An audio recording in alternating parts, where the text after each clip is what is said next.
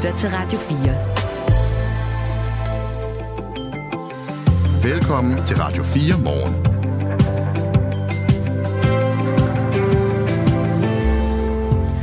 Lidt sol. Det er ikke ret meget sol. Ikke nu. Der er fem minutter, hvor der er lyst i dag, og øh, det er fra klokken 13.01 til 13.06. Der kan solen måske kigge frem. Ellers er der bare vintervejr med sne og frost, og det er fristende at skrue op for varmen, sådan til den helt store guldmedalje, men nu bliver vi faktisk opfordret til at lade være. Regeringen har godt nok afblæst energiprisen, men øh, det har Christian Rune, Rune Poulsen ikke. Han er energianalytiker ved Green Power Danmark. Og vi tager lige en vinteranalyse med ham her om lidt. En tragedie har ramt Grenå i Nordjurs Kommune, efter en 15-årig dreng søndag aften blev stukket ihjel. Det har givet anledning til mange snak derude hos folk med teenagebørn, særligt i Grenå med al sandsynlighed. Hvordan taler man så med sine børn om det her? Det spørger vi Martin Harnis om, når klokken bliver 6.20. Fordi Martin han bor tæt på det sted, den 15-årige blev slået ihjel og har selv tre børn i alderen 10-16 år. Og sidder du derude og har erfaring i at tale med øh, teenager om svære ting, så skriv til os på 1424. Du kan også bare skrive til os, hvis du har et, øh, et spørgsmål eller en kommentar til noget af det, vi sender her til morgen. I går blev finansloven præsenteret, altså budgettet for den danske husholdning næste år. Der er en økonomisk håndtrækning til de kommuner, som er blevet ramt af stormfloden, og som sikkert også bliver ramt af den næste stormflod. Den kommer bare ikke til at gøre ret stor forskel. Vi øh, ringer til Ærø, hvor de forventer, at regningen løber op i 50 millioner kroner og får en anmeldelse af de håndtrækninger, der ligger i næste års finanslov. Det er jo bare noget af det, Claus. Det er bare noget af det. Klokken har snedet sig op på 7 minutter over 6. Bag mikrofonen er Kasper Harbo og Claus Andersen. Godmorgen. Godmorgen. Det her er Radio 4 morgen. Som sagt, så bør du holde igen med at skrue op for varmen, selvom det er fristende, når der nu er udsigt til nattefrost, kolde dage og måske masser af sne. Men hvordan kan det nu være, når regeringen har afblæst energikrisen, den som blev udløst sidste år efter krigen i Ukraine, den brød ud? I september der udtalte energiminister Lars Ågaard fra Moderaterne, at både Danmark og Europa er et bedre sted end sidste år, og det var med henvisning til energi, energikrisen. Christian Rune Poulsen er energianalytiker ved brancheorganisationen Green Power Danmark. Godmorgen. Godmorgen. Hvorfor er det, at vi skal skrue øh, ned for varmen igen i år, når energikrisen den nu sådan er delvist afblæst? Jamen det er nemlig det med, at den er delvist afblæst, fordi nok øh, har, vi, har vi formået at, at klare os uden den russiske gas, som vi nærmest ikke får, øh, får noget af nu, men, øh, men nu får vi i stedet for den her flydende naturgas, den har været inde og erstatte, øh, erstatte den russiske gas, som vi mangler. Og den er altså stadig dyr. Den er ikke lige så dyr, som, som da vi manglede gas, og der virkelig var, var kamp om at få fat i, i gassen sidste år. Men det er, gaspriserne ligger på et højere niveau, og det påvirker også de andre energipriser, så, så vores energipriser de ligger altså på et noget højere niveau stadigvæk, end vi har været vant til for, for år tilbage, så det kan være rigtig fornuftigt for, for ens pengepunkt i, i første omgang at, at spare på varmen nu, når det bliver koldt. Så kan man sige, at vi stadigvæk har en form for energikrise, og vi skal passe på derude? Den er, ikke, den er ikke akut på samme måde, som den var sidste år, hvor at vi, vi vidderligt var bange for, at vi kom til ikke at have energi nok til, til alle, og nogen altså måtte, måtte undvære energi fuldstændig. Der kom vi ikke så langt ud, men, men vi kunne ligesom se det scenarie for os. Det scenarie, det er vi ikke rigtig på vej ind i nu. Øh, der er fyldte gaslager, og der er rimelig godt styr på forsyningssituationen. Men vi får altså den her flydende gas til Europa, som er øh, bare to-tre gange så dyr, som, som det vi har været vant til. Og det tager altså lang tid øh, at komme af med den gas, og det gør altså, at, at gas, øh, det bliver altså ikke bare lige billigt øh, næste år eller næste år igen. Så det er en mere langvarig strukturel krise, vi står i nu. Min kollega Kasper Harbo, som sidder på den anden side af bordet, han har lige øh, faktatjekket, at der er 340.000 husstande, der er opvarmet med gas. Hvad betyder det så for alle de forbrugere, som øh, ikke har gas?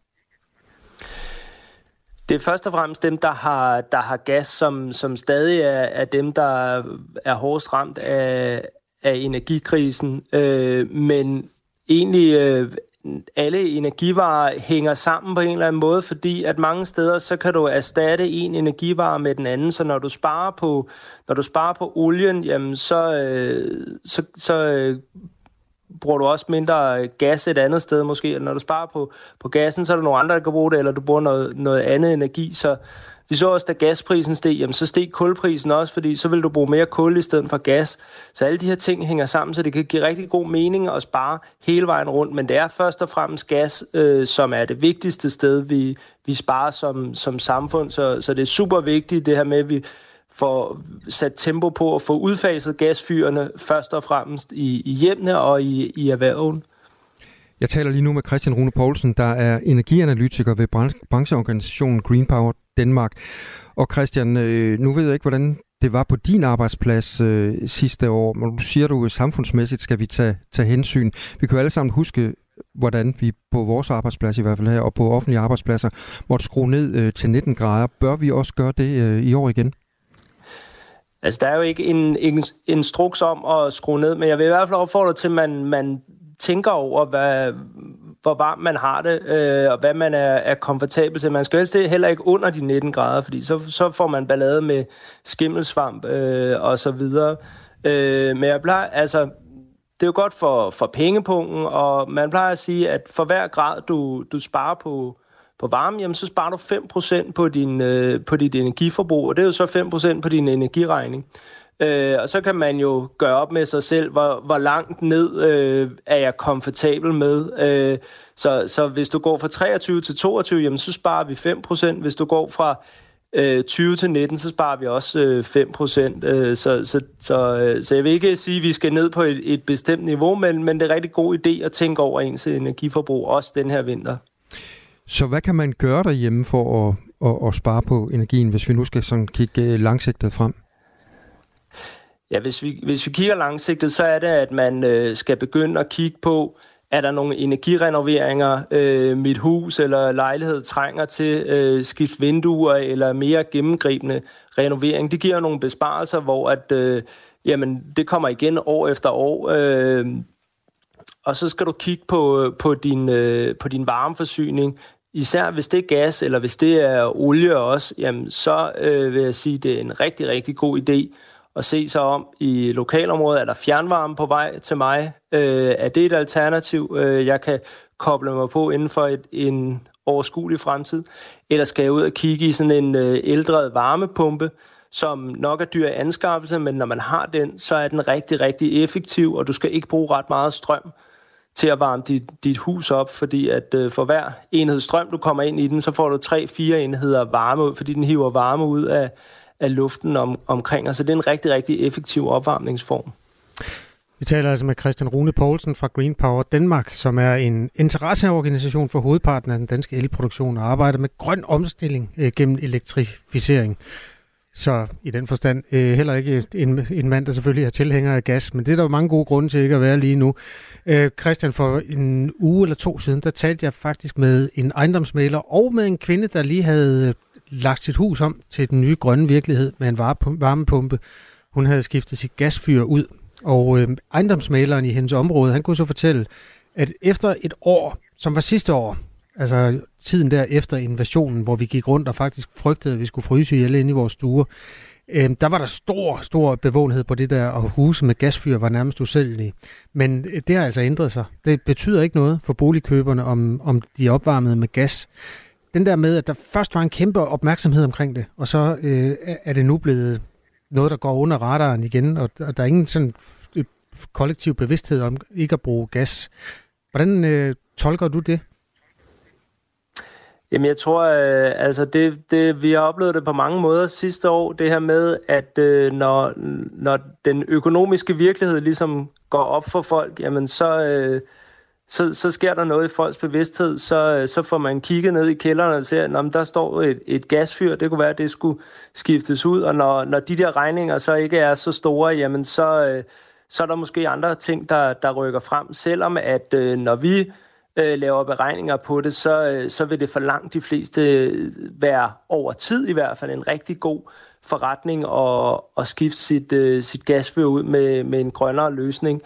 Øh, men det er, det er ofte, især hvis du skal have en varmepumpe, jamen, så er det en stor, øh, stor udskrivning i, i 100.000 kroners klassen, som, som du skal op af lommen, og det tror jeg begrænser rigtig mange i at, at, at skifte Øh, men man skal altså huske hele, hele regnstykket 15 år ud i fremtiden, jamen så, øh, så, så kan det altså godt øh, betale sig. Der var, dengang øh, Rusland gik ind i Ukraine, og hele den her energikrise, så at sige, startede, der var der omkring øh, 400.000 husstande i Danmark, der fyrede med gasvarme. Det første år, hvor bevidstheden så også var meget stor omkring det, der var der 40.000 af dem, altså faktisk 10 procent, der skiftede til andre energikilder. Enten kom de på fjernvarmenettet, eller også fik de sig en varmepumpe, eller noget jordvarme, eller noget tredje. Og øh, i år, der er der så yderligere 20.000, der er skiftet ud. Det man siger fra øh, organisationen, der, øh, altså elinstallatørernes organisation, er, at det er tilbage på det normale niveau. Altså, der er ikke den udskiftning, som der har været. Nu øh, er der post fra Mariem, der skriver, at i Nordsjælland er der lige nu minus 7 grader. Jeg ved ikke, hvor du bor henne, Christian Rune Poulsen. Jamen, jeg bor øh, også øh, på grænsen mellem København og Nordsjælland. Okay. Har du tændt for varmen i dag, eller har du så, er du ja, der? Ja, det øh, kan jeg love dig for, jeg har. det. okay. Det var også noget af det, der var den kollektive bevidsthed. Bare det ikke blev en kold vinter, sagde vi sidste år. Det gjorde det så heller ikke. Men altså, nu kan det jo faktisk øh, risikere at, at blive en helt anden situation nu. Ja, øh, det kan det. Og det er, det er jo også noget af det, vi, vi holder øje med. Øh, fra hvor jeg står indtil videre, så har det været, været koldt et par dage. Og det, øh, det er vi sådan set øh, hele systemet rigtig fint gearet til. Det, øh, det plejer det jo at gøre hver vinter, så det skal vi nok klare. Men bliver det nu koldt hele december, hele januar, øh, så begynder vi altså at tære rigtig meget på de her gaslager. Øh, og hvis vi så samtidig går tilbage og har 23 grader øh, indenfor, fordi det er, det er rigtig dejligt, i stedet for måske 20, øh, Øh, så, så vi ikke sparer på, på energien igen, øh, så, så begynder vi altså at bevæge os over i en, en mere kritisk situation, hvor at øh, der lige pludselig måske ikke er så meget øh, gas på lager, og så, øh, så kan energikrisen altså øh, komme snigende igen, øh, måske i, i slutningen af, af vinteren. Øh, så derfor, den gas, vi, vi sparer nu, hvis det bliver en kold vinter, jamen, så kan vi i princippet bruge den i, i slutningen af vinter. Sådan lød det altså fra Christian Rune Poulsen, energianalytiker ved Green Power Danmark. Tak skal du have, Christian. Det var så let. Det hører med til historien, at øh, selvom vi er kommet godt og vel fri af den russiske gas, så er vi som Europa betragtet stadig afhængige af den. Cirka 10 procent af gasforbruget det kommer fra Rusland. Det er så ikke direkte til os, eller det, altså Nord Stream er jo lukket ned, men øh, der er nogle ledninger, der går gennem Ukraine og Tyrkiet, og den vej flyder ind i Sydeuropa.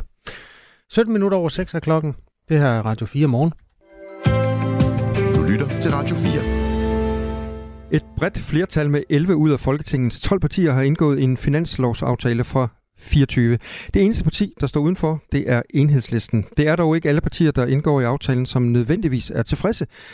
Ved pressemødet øh, i går, hvor finansloven skulle præsenteres, var Liberal Alliances Ole Birk Olesen ude med en stikpille til regeringen, og den lød sådan her.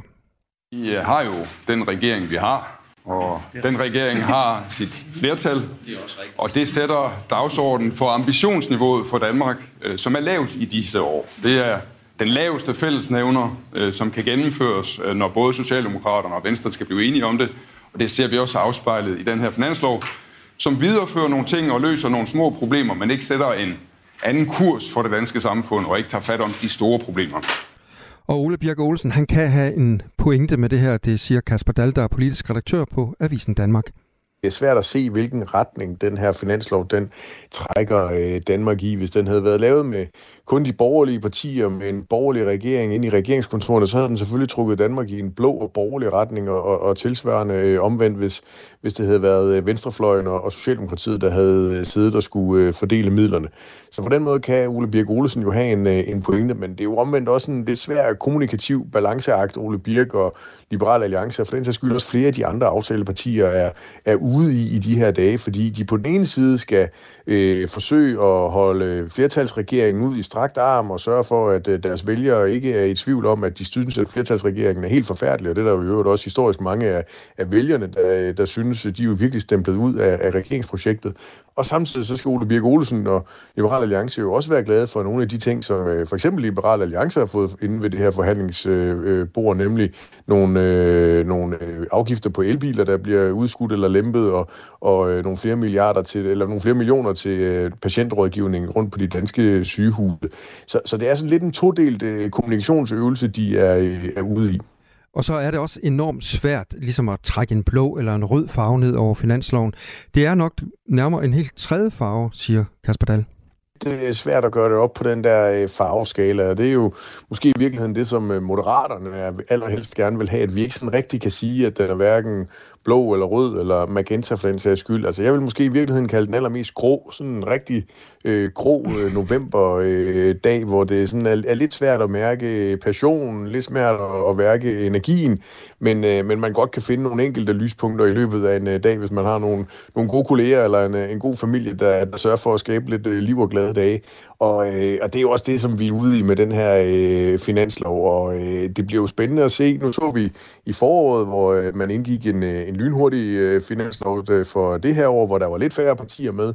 Nu så vi så øh, virkelig den helt store bunke øh, over i Nikolaj Vammens øh, finansministerium i år, og så bliver det jo interessant at se, om oppositionspartierne lige pludselig i løbet af øh, det næste år, eller øh, året øh, efter det, kommer i tanke om, at de faktisk skal være i, øh, i opposition til regeringen, og ikke være, kun være med til at, at legitimere regeringspolitik, som de jo også er med at indgå sådan en finanslovsaftale og kæmpe for deres egne hasser, når man måske prøver at, øh, at fortælle danskerne, altså, at der findes en, øh, en anden vej, end, øh, end det, som øh, regeringspartierne med, med deres flertal i, i baghånden forsøger at tegne op.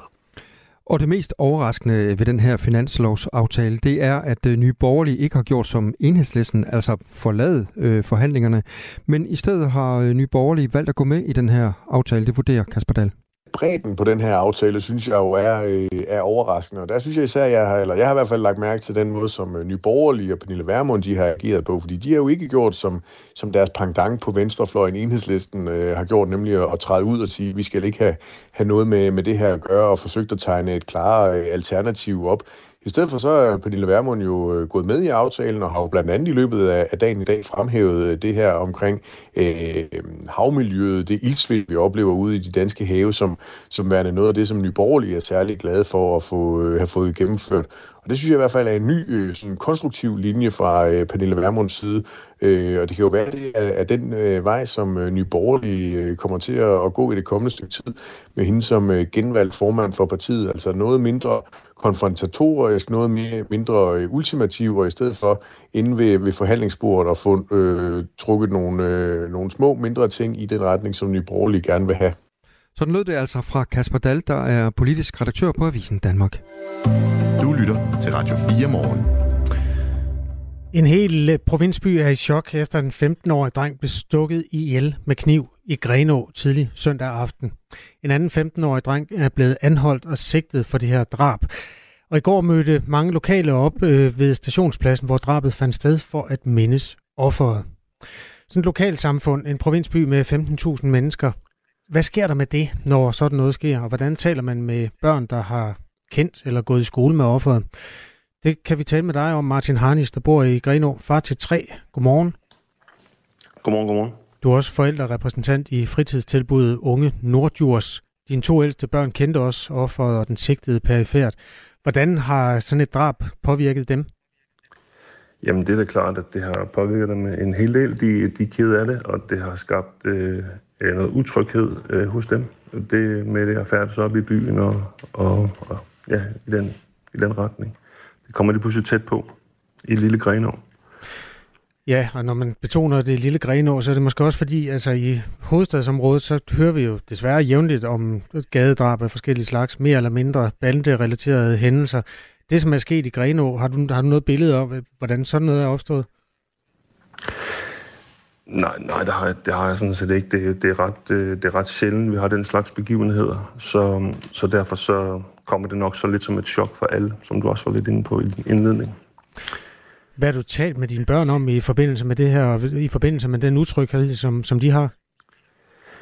Jamen, det har været vigtigt for, for mig som forælder at være i dialog med mine børn. Øh, de, øh, de, rygterne går jo hurtigt øh, på, på Snapchat og, og sociale medier, så de bliver bombarderet med, med informationer, så det har været rigtig vigtigt for mig at være i dialog med dem, sådan så at de ikke, øh, det ikke sådan unødigt bliver kørt op, men der kommer lidt mere ro på, og, og politiet og andre får lov til at melde ud, hvad der sker, fordi ja, rygter går hurtigt i en lille by. Og det er kun rygter, men bare for at forstå substansen i, hvad det er, de bliver bombarderet med. Hvad er det sådan for nogle typer af rygter? Jamen, det er, det er hele, hvad kan man sige, status på... Det var mens, det, jeg tror lige efter det var foregået, øh, at der gerningsmanden ikke var fundet, og, og ja, de blev bombarderet med, med alt, hvad der nu kommer af, af information. Jeg kan lige rise op, hvad man ved efterhånden. Altså en 15-årig dreng er blevet varetægtsfængslet i tre uger. Retten i Randers øh, har en formodet mistanke om, at det er ham, der er skyldig i det her. Han er sigtet for grov vold med døden til følge. I forbindelse med drabet blev en tredje dreng, som er venner med den afdøde, også strejfet af en kniv. Den ramte hans jakke, og det har betydet, at der faktisk er to sigtelser på i forhold til grov vold. Retten har nedlagt navneforbud øh, i forhold til gerningsmanden. Det skete her i søndags samme dag, som en anden 15-årig dreng i øvrigt blev stukket ned på Frederiksberg i København. De to episoder har af gode grunde ikke noget med hinanden at gøre. Hvordan kan man mærke på byen, at er sådan en tragedie er fundet sted? Altså nu, nu taler vi meget om børnene her, men de voksne bliver jo også bange. Jamen, det gør de. Øh, jamen, altså, alle taler om det, og derfor bliver alle også nødt til at forholde, om, forholde sig til det. Altså, og vores børn bliver især nødt til at forholde sig til det. Men øh, jeg, jeg har snakket med forældre, der lige fra øh, ikke kan sove om natten, øh, græder, og kan, øh, og det kan man selvfølgelig godt forstå, det, det, det kræver ikke særlig stor indlevelsesevne at øh, sætte sig ind i at miste sit eget barn på den tragiske måde. Og, til, og så til forældre, som er, er sure og vrede over, at der ikke er en, øh, ja, at, at de forebyggende indsatser, kan man sige, ikke er tilstrækkelige i forhold til at undgå sådan nogle ting. Men, men fællesnævnerne er lidt, at man, man er i chok og, og, og synes, det er uvirkeligt, at det, at det er sket. Og det kan ske, at øh, to 15-årige øh, bliver udsat for ja, så tragiske ting. Har du også selv haft det sådan? Ja, det må, det må man sige. Altså, det, det, det, jeg synes også, det, det er vildt, ikke? Også når man har børn på den alder. Øh, tanken om, at, man, at det er dem, der bliver udsat for det, den er da, den er da skræmmende. Øh, jeg har arbejdet lidt inden for området. Øh, jeg kan godt øh, trække mig op i og tænke, at det, det er, der er selvfølgelig nogle årsager, og de årsager håber jeg da også, at øh, politiet kommer frem til at finde et motiv, så vi sådan lidt kan lukke det ned på et tidspunkt. Men, men det, er da, det er da noget, der, der påvirker alle, tænker jeg. Du siger, du har arbejdet inden for området. Undskyld, hvis jeg ikke forstår det, men hvad, hvilket område taler vi om her? Øh, bare udsatte unge. Øh, øh, anbringelsesområdet. Okay. Martin Harnisch er med her øh, fra Grenå, som er far til tre børn. De er 10, 14 og 16 år, og det er anledning til, at vi taler øh, sammen er altså knivdrabet på en 15-årig ung mand, øh, som, eller dreng er han jo, som skete søndag aften. Det, at børn går med kniv, er jo også chokerende i sig selv. Vidste du det, at det var en ting? Mm. Mm. Nej, det er ikke almindeligt kendt, at børn og unge går med kniv i Grenå, vil jeg sige. Øhm, jeg tænker lidt i forlængelse af det, jeg sagde. Vi har øh, i Grenå en forholdsvis øh, stor øh, gruppe øh, sårbare udsatte unge, som ikke trives og ikke øh, føler sig trygge. Og jeg tænker, at når man ikke føler sig tryg, så er det, at man kan finde på at tage en kniv med i byen. Øh, men det er ikke almindeligt. Øh, det er ikke en almindelig adfærd, vi har her i Grenå. Hvis nu der er nogle andre i den gruppe af unge, som er sårbare og som er måske bange og som er lidt mere, ja, hvad kalder man det? Det hedder ikke voldsparat, men som er, i hvert fald er, er sådan vant til at føle sig truet og mm. klar på at reagere. Altså frygter du, at det her det også kan eskalere noget, når, når det viser sig, at, at det rent faktisk at der er sket et drab? Altså det kan, det kan selvfølgelig, altså det jeg håber ikke sker, det er jo, at, at den her utryghed, den, øh, den, den breder sig, ikke også? Fordi så kunne det jo godt tænkes, at man, at man tager forholdsregler, at man, at man vil beskytte sig selv, ikke også? Og det, det, er en, det vil være en kedelig eskalering. Det har vi heldigvis sociale myndigheder, der tager sig af, men, men det vil være kedeligt. Martin Harnis. Det har vi ikke brug for. Nej, det, har, det er der ingen, der har. Tak skal du have, fordi du vil tale med os. Det var så lidt. Om, ja, tak lige måde. Om øh, virkeligheden, som altså er i Greno her to dage efter et øh, brutalt drab på en 15-årig. Øh, Martin Harnisch her, han er far til tre i alderen 10, 14 og 16 år. Og det her er Radio 4 Morgen med Claus Andersen og Kasper Harbo og øh, vores nyhedsvært Henrik Møring. Efter nyhederne, hvad er det, vi skal der? Så skal vi tale om øh, den våbenhvile, der egentlig skulle være slut øh, i Israel. Men øh, den fortsætter et par dage nu. Og betyder det så, at øh, der er fred på vej? Og hvordan stiller det hele konflikten? Det taler vi om på den anden side af nyhederne. Klokken er halv syv. Nu er der nyheder på Radio 4.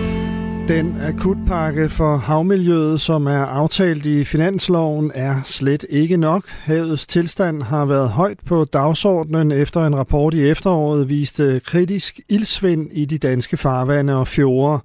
Nu afsætter finansloven for 2024 over en årrække ca. 400 millioner kroner til en akutpakke til forbedring af vandmiljøet. Det skal eksempelvis ske med mindre udledning af kvælstof fra landbruget og opkøb af land landbrugsjord, men der skal afsættes et meget større beløb, hvis det skal gøre en forskel, siger professor på Institut for Bioscience havforsker Stig Markager. Man kan øh, købe øh, øh landbrugsjorden af landmændene til den pris, de nu gerne vil have det øh, for den, og det er for eksempel 200.000 kroner per hektar, så koster det omkring 120 milliarder. Og det er derfor, jeg siger, at de her beløb slet ikke rækker nogen steder. Stig Markager siger til Radio 4, at det er et meget stort landbrugsareal, der skal tages ud af drift. Det er jo hele Ådale, og så er det øh, hele den bramme fra 500 meter langs øh, kysten. Det er jo alle de øh, landbrugsjorder, der er der, som skal øh, tages ud af drift. Vi skal op i nærheden af 600.000 hektar, hvis det her skal øh, øh, blive til noget, altså et bedre havmiljø. 33 palæstinensiske fanger er blevet løsladt som en del af en aftale mellem Hamas og Israel. Det var i forvejen ventet. Ifølge DPA er der tale om kvinder og teenager fra forskellige fængsler. Dermed er der i alt løsladt 150 palæstinensiske fanger, siden aftalen om en pause i kampene blev indgået. Tidligere i går bekræftede parterne, at våbenhvileaftalen mellem Israel og Hamas er blevet forlænget med to dage. Den oprindelige aftale var fire dage og udløber her til morgen morgen. Den israelske premierministers kontor har oplyst, at 50 kvindelige palæstinensiske fanger vil blive tilføjet til listen over personer, der vil blive løsladt, hvis yderligere israelske gisler bliver løsladt. Den israelske regering har angiveligt modtaget en liste med 10 gisler, holdt fanget af Hamas, som forventes at blive løsladt i dag. Værterne for COP28, de forenede arabiske emirater, har planlagt at bruge klimatopmødet til at indgå aftaler om at sælge olie og gas. Malou Freimand fortæller mere. Det er dokumenter, som den britiske tv-station BBC er kommet i besiddelse af, der angiveligt afslører værternes planer. Dokumenterne er udarbejdet af Emiraternes COP28-team til topmødets formand Sultan Ahmed Al-Jaber. Han var på den måde klædt på til at holde møder med mindst 27 repræsentanter for udenlandske regeringer. Blandt de notater, Al-Jaber angiveligt fik, var der flere punkter, der omhandlede det statslige olieselskab Adnox interesser i olie og gas. Dokumenterne er blevet lækket af en såkaldt whistleblower. En talsmand for COP28 siger til nyhedsbruget Reuters, at dokumenterne er upræcise og ikke er blevet brugt ved møder. BBC skriver, at Emiraternes COP28-team dog ikke afviser, at møder i forbindelse med klimatopmødet skulle bruges til at tale forretning. COP28 begynder på torsdag i Dubai. Mindst otte er døde i Ukraine og nabolandet Moldova, som følger en voldsom snestorm, der også har ramt halvøen Krim og dele af Rusland. Det fortæller repræsentanter fra de to lande. Meteorologer forventer, at mere dårligt vejr er på vej i området.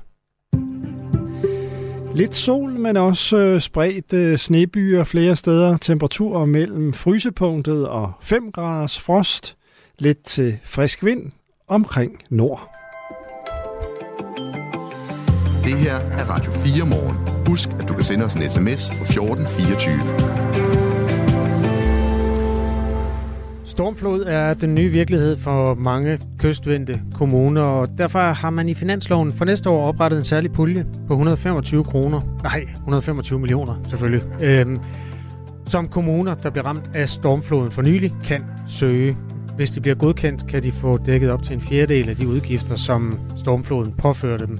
Men der kommer mange flere stormfloder, og det her, det er en dråbe i havet, hvis man skal bruge det udtryk. Peter Hansted er borgmester på Ærø og med her i Radio 4 morgen om cirka et kvarter. hvor vi kan tale om, hvad der så skal til, for at man for det første har råd til at rydde op, og for det andet har råd til at sikre sig mod, at øh, ødelæggelserne bliver lige så rumme næste gang vandet stiger. Det er en af historierne her i Radio 4 morgen.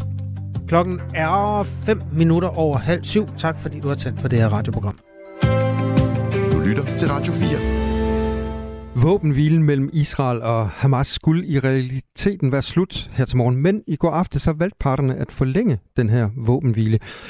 Men betyder det så, at øh, der er fred på vej? Og hvordan stiller det den her konflikt? Det bliver vi klogere på nu, fordi vi har budt velkommen til Kenneth Øenslager Bull. Han er Ph.D. i folkeret med speciale inden for krigens love, og så er han militærforsker ved Institut for Strategi og Krigsstudier ved Forsvarsakademiet. Godmorgen. Kenneth øh, Ønslager, betyder det så, at øh, en udvidet våbenhvile, at øh, så er vi tættere på fred? Nej, langt fra. Altså, der er ingen tvivl om, at Israel har alle intentioner om at genoptage kampen, og den her våbenhvile på et tidspunkt løber ud, og simpel matematik siger, at der er omtrent øh, 200 gisler tilbage, og hvis man frigiver 10 om dagen, ja, så er der til omkring 20 dage mere minus øh, det antal gisler, som eventuelt må være blevet dræbt i de kampe, som er foregået indtil nu. Og øh, det er, hvad de har, skal vi sige, deklareret fra Israels side, og det er, skal vi sige, også i overensstemmelse med den logik, som Israel har ført krigen med indtil nu. Men det er jo ikke ens betydende med, at der ikke kan nå at ske noget i, i den her periode, hvor langt den så end kommer til at være. Altså det kan jo være, at USA øh, går ind og trækker stedet og bakker op omkring en FN-sikkerhedsrådsresolution, øh, eller der på andre måder sker noget, som kommer i vejen. Men det er der indtil videre ikke noget, der tyder på. Hvordan tror du, at det her forløb det kommer til at, at, at foregå? Altså kommer vi til at se våbenhvile på dage nu? Så er der kampe, så er der våbenhvile, så er der kampe. Eller hvordan vurderer du øh, forløbet? Øh, altså i, jeg vurderer, at israelerne nu vil forsøge at få frigivet så mange gisler som overhovedet muligt. At det, som de for alt i verden vil undgå, det er det scenarie, som du beskriver der med, at så er der kampe, så er der våbenhvile, så er der kampe, så er der våbenhvile.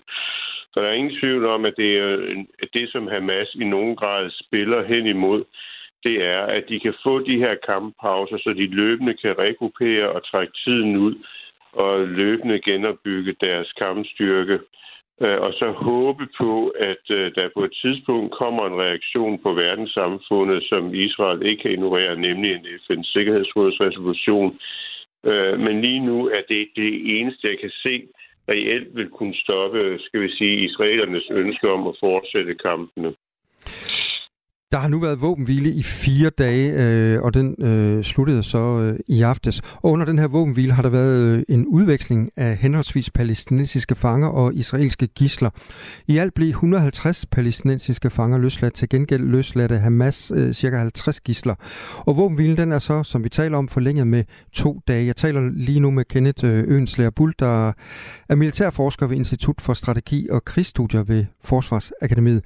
Og Kenneth, øh, jeg ved ikke, om man kan tale tale om en, øh, en vinder i forhold til øh, den her våbenhvile, men hvis vi skal gøre det alligevel, altså hvem vinder mest på, at øh, nu, er der, nu er der våbenhvile og stillstand i kampene?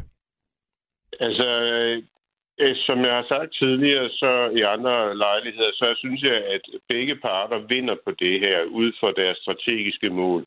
Altså, Hamas vinder ved, at de får den her kamppause, der sætter dem i stand til at omgruppere. Det er jo helt klart, at det er jo modsat så ikke Israels interesse, men eftersom det også er Israels, øh, skal vi sige, erklæret mål at få befriet gislerne, jamen, så vinder de også. Og samtidig så øh, kommer de jo indirekte til at give efter for det internationale pres om, at der kommer en kamppause, hvor man kan få nødhjælp ind til øh, de civile i Gaza. Så man kan sige, at de, de største vinder her er måske de civile i Gaza, som jo netop får den her kamppause. Men det er jo igen en stakket frist et eller andet sted. Kenneth Ølenslæger Bulle, altså Ph.D. i folkeret og specialist i krigens love og militærforsker. Og når mennesker, der hører det her radioprogram, øh, kende, de skriver ind, så, så er det ofte sådan nogle spørgsmål, der lapper både over med det mere lovmæssige og så det mere militærstrategiske. Der er en mand, der hedder Michael, der følger med i konflikten, som har skrevet til os. Nu læser jeg den lige op, så må du sige, om der er noget af det, som er uden for dit øh, område. Ikke? Ja. Øhm, Michael han skriver, jeg undrer mig over, at Israel med noget af denne verdens mest avancerede militære teknologi ikke har kunne finde gislerne i Gazastriben, der er på størrelse med lange land. Eller ved, gislerne, eller ved israelerne, hvor de er, men holder sig tilbage i frygt for en massakre, spørger Michael. Og stiller sådan på den måde faktisk to spørgsmål i et. Altså både det med, om, om Israel holder sig tilbage. Det er jo ikke det indtryk, mange har. Og for det andet, hvordan kan, hvorfor kan de ikke finde gislerne? Jamen, der er ingen tvivl om, at øh, man kan have al den teknologi, der er i verden, men selv med den bedste teknologi kan du ikke altid overkomme de fysiske barriere, der er. Altså det gælder jo for eksempel det der med at søge efter undervandsbåde under havets overflade, og det gælder så noget, som når man gemmer, gemmer ting under tunneller under jorden. Der er, skal sige, der, skal sige, er der nogle begrænsninger i den teknologi, som vi anvender i dag. Og det er jo selvfølgelig også klart, at hvis selvom israelerne vidste, hvor gislerne var, jamen det vil stadigvæk være en meget kompliceret øh, befrielsesaktion, hvor man vil løbe en risiko for, at, øh, skal vi sige, at gislerne blev dræbt i sidste øjeblik. Fordi at det er jo klart, at hvis Hamas føler, jamen nu mister de deres øh, forhandlingsbrikker her, jamen så kan de lige så godt slå dem ihjel. Altså det har vi jo set i andre øh, gisselsbefrielsesoperationer, navnet den, som er måske en af de mest kendte, nemlig øh, München 1972. Kenneth øh, Øenslager Bulle, vi var inde på det øh, øh, kort før, altså mens den her våbenhvile, den så øh, foregår, nu bliver den så forlænget med to dage, og altså var seks dage i træk, øh, når, den er, når den er slut. Hvis vi lige kigger på Hamas, altså hvad er det præcis, de er i gang med lige nu under den her våbenhvile? Jamen, det jeg forestiller mig, at Hamas er i gang med, det er jo, at, skal vi sige, øh, omgruppere og genforsyne. Der er formentlig, skal vi sige, røget en del Hamas-kriger i de her angreb. Øh, man forsøger formentlig så at få nogle Hamas-kriger frem til de afsnit, hvor det giver mening at forstærke med yderligere. Jeg kunne også forestille mig i det omfang, at det ville være muligt for Hamas, at man måske flytter nogle af sine styrker sydpå i Gaza, fordi det er der, man må forvente, at de videre kampe kommer til at foregå på et tidspunkt, hvor Hamas er nedkæmpet i den nordlige del.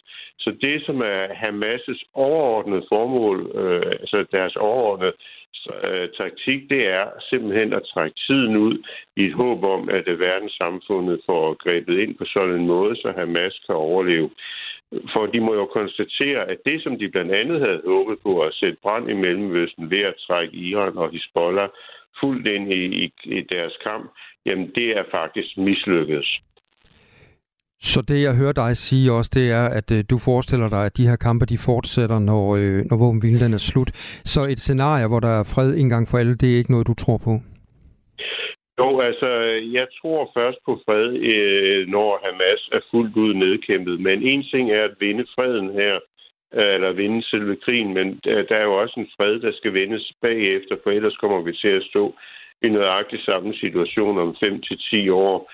Og øh, det der ikke nogle, jeg tror, der er interesseret i. Og på, på den led, der er der jo nogle ting, der ligesom skal til, for at man kan vinde freden. Det er jo blandt andet det, man får etableret et øh, legitimt styre, som palæstinenserne tror på. Derudover så forestår der jo også en større genopbygning, der er jo allerede blevet ødelagt temmelig meget i Gaza, og hvem skal gøre det? Og hvad skal der ske med de folk, som ikke har undskyld tag over hovedet i mellemtiden? Så vil der være en, skal vi sige, en helingsproces for palæstinenserne, som har været udsat for noget meget traumatisk øh, i, i løbet af denne her krig, så de ligesom kan øh, nogenlunde vende tilbage til en normal tilværelse.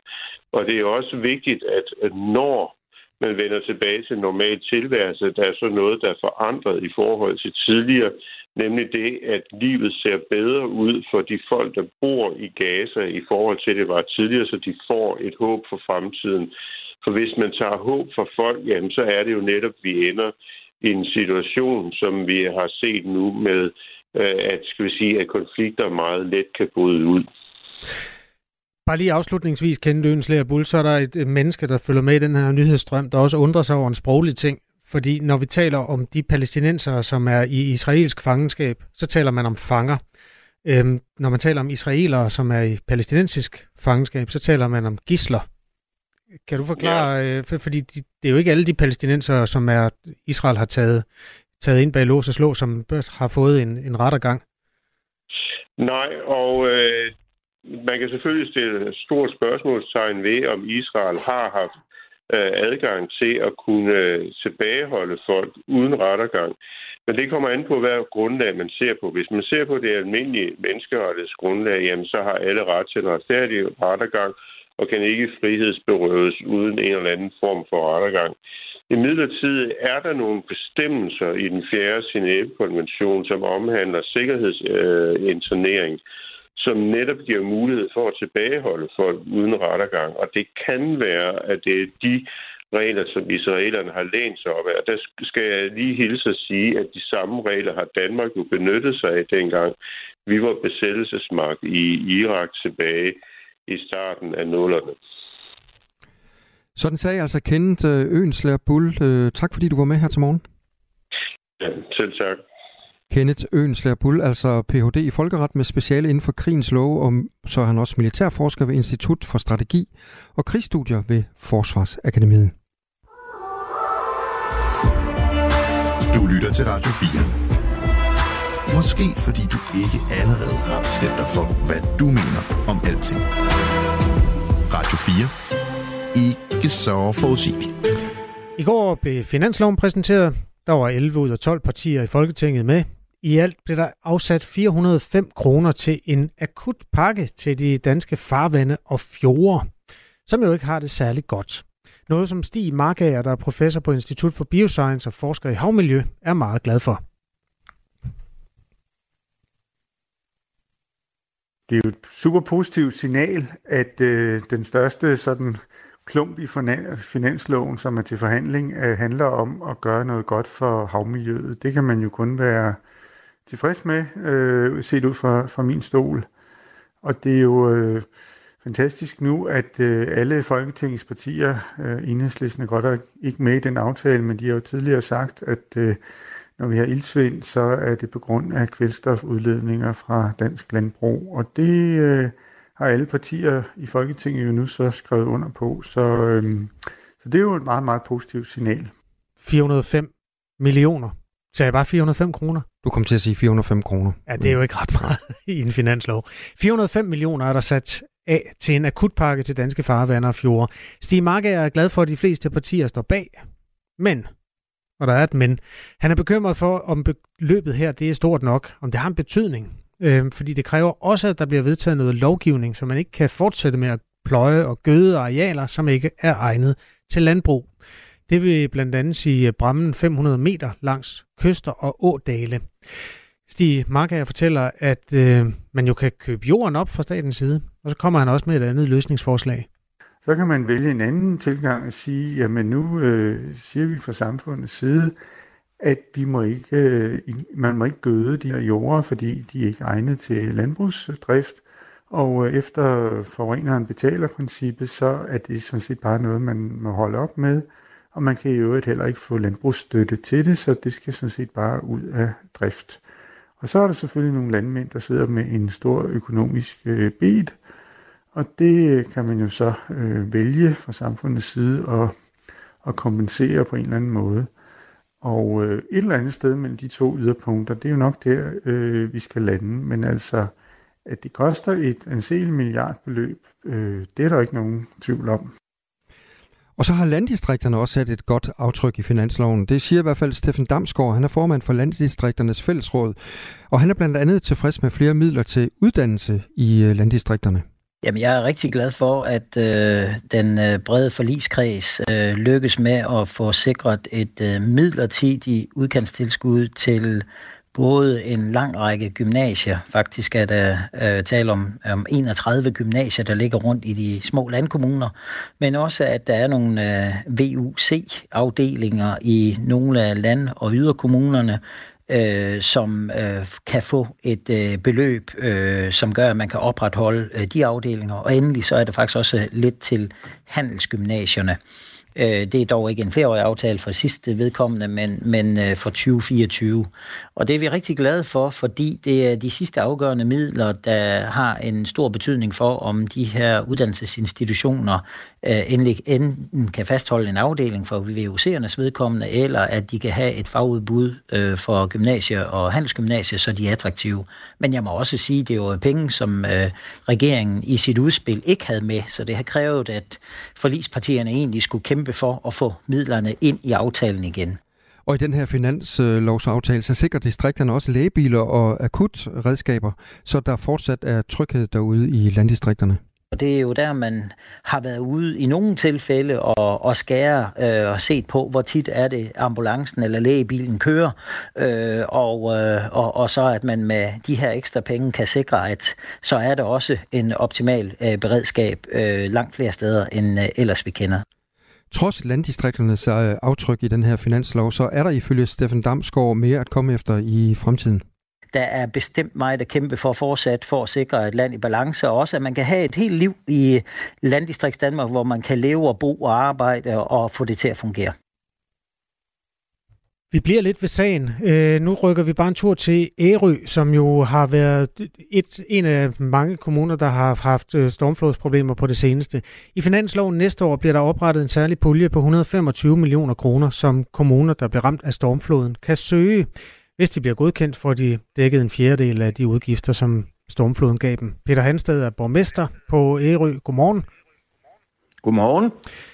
Du har jo sammen med kolleger været ude og efterspørge hjælp fra staten efter stormfloden. Nu kommer der så en, en form for hjælp, altså 125 millioner kroner, man kan søge. Hvor glad er du?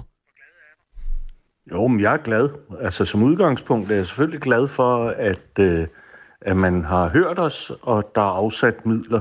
Øh, jo 125 millioner, som man kan søge op til 25 procent af, og så, øh, og så nogle øh, midler til, til lån.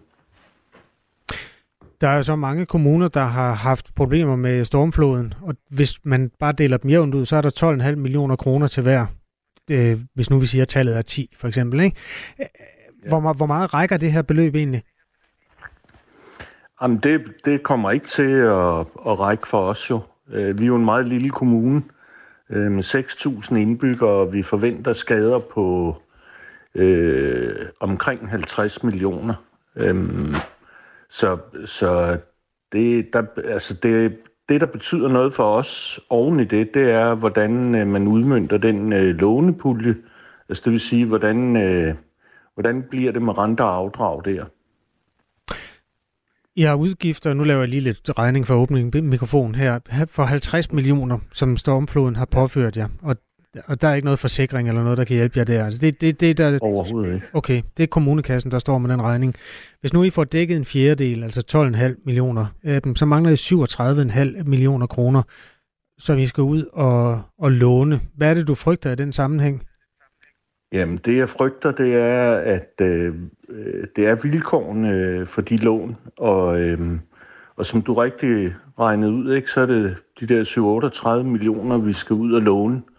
Og hvis det er på nogenlunde normale lånevilkår, så vil det øge vores øh, årlige udgifter med 3-4 millioner øh, i renter og afdrag. Og det er rigtig mange penge øh, for os. Vi har jo lige været igennem en øh, større sparerunde, ligesom i øvrigt mange andre kommuner, og har faktisk fået lagt et forholdsvis godt budget, synes vi, men vi har også måttet gå til makronerne. Og, øhm, og det, det er jo bare forfra igen, så kan man sige, og 3-4 millioner, det er jo som sædvanlige penge, vi skal hente øh, blandt andet på velfærd, ikke? Det er jo ikke sidste gang, at vandet er steget. Det er jo et, øh, en problematik, der er kommet for at blive. I forhold til at øh, beskytte sig bedre næste gang vandet stiger, øh, hvilke initiativer er der i gang på det punkt? Jamen, det er jo også øh, et spørgsmål om økonomi. Altså, de priser, vi har fået hjem. Nu har vi for eksempel en øh, vej, der går øh, på en dæmning, der forbinder Øst og Vest Ærø. Og den blev overskyllet, og det var jo faktisk en... Altså, der var vi jo godt forberedt øh, en, en rigtig god dæmning, men med den højde, altså den vandstand, der var, der kunne den ikke stå imod. Og, øh, og vi har fået vurderet øh, hvad der skal til, hvis vi også skal lave kystsikring oveni, bare at retablere det, der er. Og så bliver beløbet nærmest det dobbelte. så er vi oppe i 90-100 millioner. Øh, så altså, det er lidt vanskeligt, men, øh, men nu må vi se. Vi er selvfølgelig glade for, at, øh, at der er øh, lagt nogle penge på bordet, og så håber jeg, at vi kan på en eller anden måde, måde få en samtale, øh, så, så vi enten kan få gode lånevilkår eller, eller lidt flere penge. Gode lånevilkår, er det uden rente? Nej, det, det ville jo være optimalt jo. Øh, nej, det er ikke sådan, at, øh, sådan, men sådan, så vi har en reel mulighed for at betale tilbage. Altså, mm. øhm, og man kan sige, hvis det er sådan kommunekreditstørrelsen, så ligger vi jo der på omkring 3,5 procent, ikke? Øhm, og det, altså det, det kan vi formodentlig ikke klare, vil jeg sige. Hvorfor kan I ikke klare 3,5 procent i rente? Jamen, det er jo så fordi, at vi får, øh, hvis, øh, hvis renter er afdrag, øh, så risikerer vi jo, at vi, at vi ender på de der 3-4 millioner om året. Øh, og det er, det er altså rigtig mange penge i vores budget. Øh, det er sådan tæt på 5 procent af vores budget, ikke? Så, så det er mange penge. Der sidder sikkert mennesker alle mulige andre steder i landet og tænker, min kommune har også noget at slås med, og øh, de penge, som vi mangler, dem kommer staten ikke med. Hvorfor er det folk i Midtjylland eller Midtjylland, der skal være med til at betale for øh, Ærøsken, hvor de hedder her?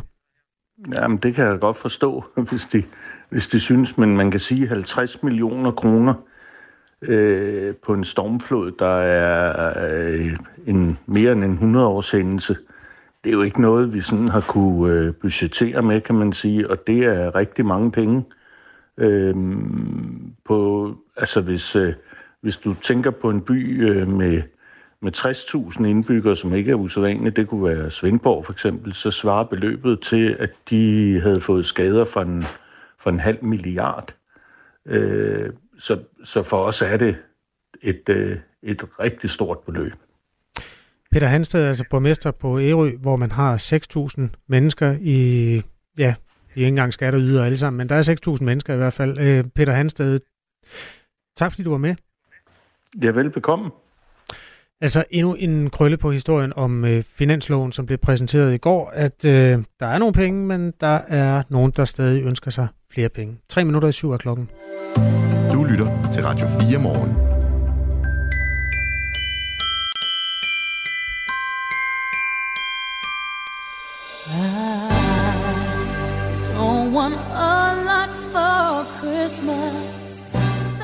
En taleradio, Claus. Hvad nu det? Har du et øh, julehit, Kasper? Et, jeg du bare skal... Nej, ikke du selv har lavet. Men et, du bare skal høre hver eneste år. Jeg har et par stykker, jeg har et par dansk sproget. Den her, den, min kæreste er meget tosset med den der, så den slipper jeg heller ikke for. Nej, øh, men det er ikke en af dine favoritter. Jamen, det er da okay. Det er ja. da sådan lidt... Øh, det er ligesom julevarerne i butikkerne. De bidrager med noget stemning. Og hvordan har du det egentlig med, at øh, vi spiller julemusik øh, allerede i november? Jeg har det egentlig fint. Altså, november er jo en øh, nobody blandt måneder. De fleste måneder har en eller anden identitet. Øh, der er noget påske, og der er noget pinse, og der er nogle temaer, man ligesom kan smøre ud over. Mm. November kan ikke en skid. Nej, det er rigtigt. Udover regn. Nej, jamen det er det. Og være grå. Den er grå, så jeg sætter også, øh, altså jeg finder julepynt frem midt i november og sætter lyskæder op og sådan noget. Det er man simpelthen nødt til. Når jeg spørger dig om det her, så er det fordi, at på Spotify, de har jo sådan nogle, nogle hitlister. Ja. Ikke? Og øh, de 10 for øverste numre på Spotifys hitliste lige nu, det er julenummer. Og det er da meget fedt. Ja. Det er da et tegn på, at nogen trænger til noget, ikke? Ja, den her ligger nummer to. Og jeg vil ved med, at du godt kan gætte, hvem der ligger nummer et. Hvilket julehit vi hører allermest. Uh, nå. Ja, lige præcis. er det Wham? Ja, Last Christmas. Okay. Ja, og 44 af top 50 hitene på Spotify lige nu, det er julesangen. Det er julesangen? Ja. Okay, men det er også, det, det forener på en eller anden måde, øh, ja, det forener alting. Jeg var inde for, jeg vil faktisk gerne have fundet nogle seertal for, hvor mange der sidder og ser julefilm, fordi der findes to, i hvert fald to, måske tre øh, tv-kanaler i de gængse tv-pakker her til lands, der viser julefilm, altså fra gulv til loft. Mm. Øhm, blandt andet Kanal 4, og øh, en af Viasats kanaler gør det også. Jeg tror egentlig også, Charlie har en, øh, en sød tand i den forbindelse.